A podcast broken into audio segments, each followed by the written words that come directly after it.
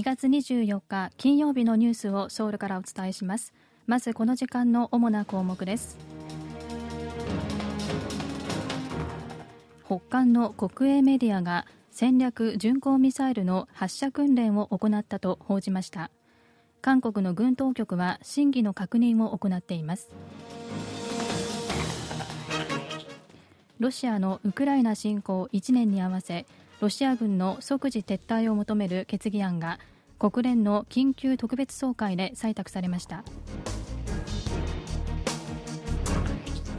アメリカの高高度迎撃ミサイルシステム THAAD の韓国への配備について配備予定の基地周辺の環境影響評価の草案が完成しました。今日はこうしたニュースを中心にお伝えします。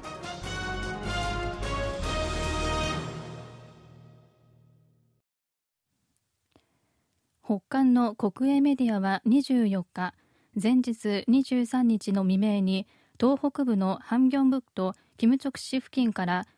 韓半島東の海トンヘに向けて戦略巡航ミサイルファサル2の発射訓練を行ったと報じました。北韓の朝鮮中央通信が発表したところによりますと北韓が発射した戦略巡航ミサイル4発は楕円と8の字型の軌道を描きながら2時間50分間飛行しトンヘ上に設定された2000キロ先の標的に命中したということです。朝鮮中央通信は今回発射したミサイルが核武力に当たるとした上で敵対勢力に対する致命的な核反撃能力を強化している自分たちの核戦闘臨戦態勢がはっきりと誇示されたと成果を強調しました。北韓が巡航ミサイル4発を発射したと主張していることに関連し韓国の軍当局は真偽の確認を行っていると明らかにしました。巡航ミサイルは速度は弾道ミサイルよりは遅いもののジェットエンジンと翼を備えているため飛行機のように発射後に経路を変更したり低い高度で飛行してレーダー網を回避できます。また搭載できる弾頭は小型で破壊力が弾道ミサイルよりも低いということですが命中率は圧倒的に高いとされています。北韓大学院大学のキム・ドンヨップ教授は北韓がすでに巡航ミサイル用の小型の核弾頭の製造技術を保有していると分析しました。また韓国航空大学のチャン・ヨングン教授はこれからは戦術核弾頭を搭載できる巡航ミサイルの脅威への対応策を模索する必要があると述べました。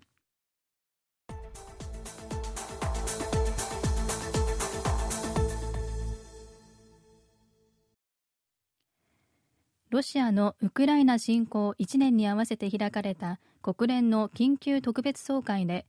ロシア軍の即時撤退を求める決議案がアメリカや韓国など141カ国の賛成で採択されました。反対はロシアや北韓シリアなど7カ国。棄権は中国やインドイランなど32カ国でした。韓国政府は共同提案国として賛成票を投じました。ウクライナの平和を求めるこの決議案は法的拘束力はないもののロシアに対し即時に無条件で軍を撤退させるよう求めています。韓国のイ・ジョンソプ国防部長官は23日訪問先のポーランドでブワシュチャク国防長官と会談しウクライナへの支援について共同認識を形成したと24日国防部が明らかにしました。ただ共通認識の内容については言及しなかったためウクライナに対する武器の支援を意味するかについては明らかになっていません。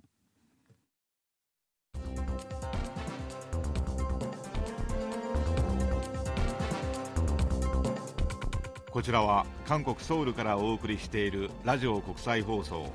KBS ワールドラジオです。ただいまニュースをお送りしています。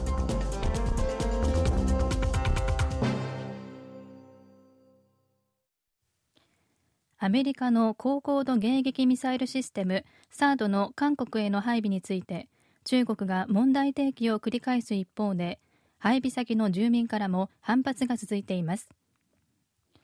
こうした中システムの早期配備を目指す国防部はキョンサン北道ソンジュ郡にあるサード基地の環境影響評価の草案が完成したと24日明らかにしました。国防部は2016年9月サードの配備先を確定しました。地元住民らは国防部がサード配備の過程で環境影響評価など法的手続きをきちんと取らなかったほか住民に対する計画の事前説明や意見の収集を行わなかったとして問題提起しました。その後国防部は環境影響評価協議会の設置を強行し先月環境影響評価書の草案の作成を完了しました。国防部の関係者は評価の結果電磁波を含めすべての評価項目が基準値以下であったことが分かったと話しています。環境影響評価の最終版は来月中に完成するものとみられその後韓米の軍当局は基地内のインフラの構築など正常化に向けた作業に本格的に乗り出す計画です。プロサッカーチームのソンナム FC への寄付金をめぐる疑惑などが持たれている最大野党共に民主党のイ・ジェミョン代表の逮捕同意案が24日国会の本会議に報告されました。採決は3日後の27日に行われます。現職の国会議員であるイ代表は国会の会期中に国会の同意なしに逮捕されない不逮捕特権を持っています。国会での逮捕同意案の可決には在籍議員の過半数の出席と出席議員の過半数の賛成が必要です。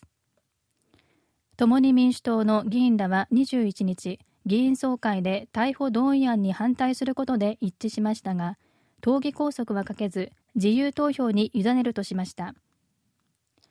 民主党の一部では採決で逮捕同意案が否決されてもイ代表は辞任すべきとの主張が出ています。半導体のサプライチェーンをめぐるアメリカと中国の対立が激しさを増している中アメリカは去年自国への投資を促すために390億ドル規模の資金援助を発表していますがこの助成金制度への申請が今月28日に始まります。サムスン電子と SK ハイニックスはアメリカに大規模な半導体工場を新たに建設する計画をすでに発表していますが助成金交付の対象の条件として中国に新規投資を行わないことが含まれているため中国に工場を持つサムスンと SK が対象と認められるか注目されます。助成金の交付とは別にサムスンと SK が中国の自社工場で生産する半導体の技術水準も課題となっています。中国の半導体製造技術の向上が軍事力の強化につながる懸念があるとしてアメリカ商務部は去年10月中国で半導体を生産している企業にアメリカの半導体製造装置を輸出できないようにする輸出規制の強化を発表しましたがサムスンと SK の中国工場に対しては規制の適用を1年間猶予しました。これに関連してアメリカ商務部は23日サムスンと SK が輸出規制の1年間の猶予が終わった後中国の工場で一定の技術水準を超える半導体を生産できないように上限を設定すると明らかにしました。日本映画「世界の中心で愛を叫ぶ」などで知られる雪貞勲監督が韓国ドラマの演出を初めて担当します。雪貞監督は韓国のポータル大手ネイバーのウェブトゥーン漫画完璧な家族のドラマ版を手掛けることになります。完璧な家族は女子高校生ソンヒがクラスメートを殺害したと母親に告白することで幸せで完璧に見える家族が困難に直面する物語を描いています。以上キミュージンがお伝えしました。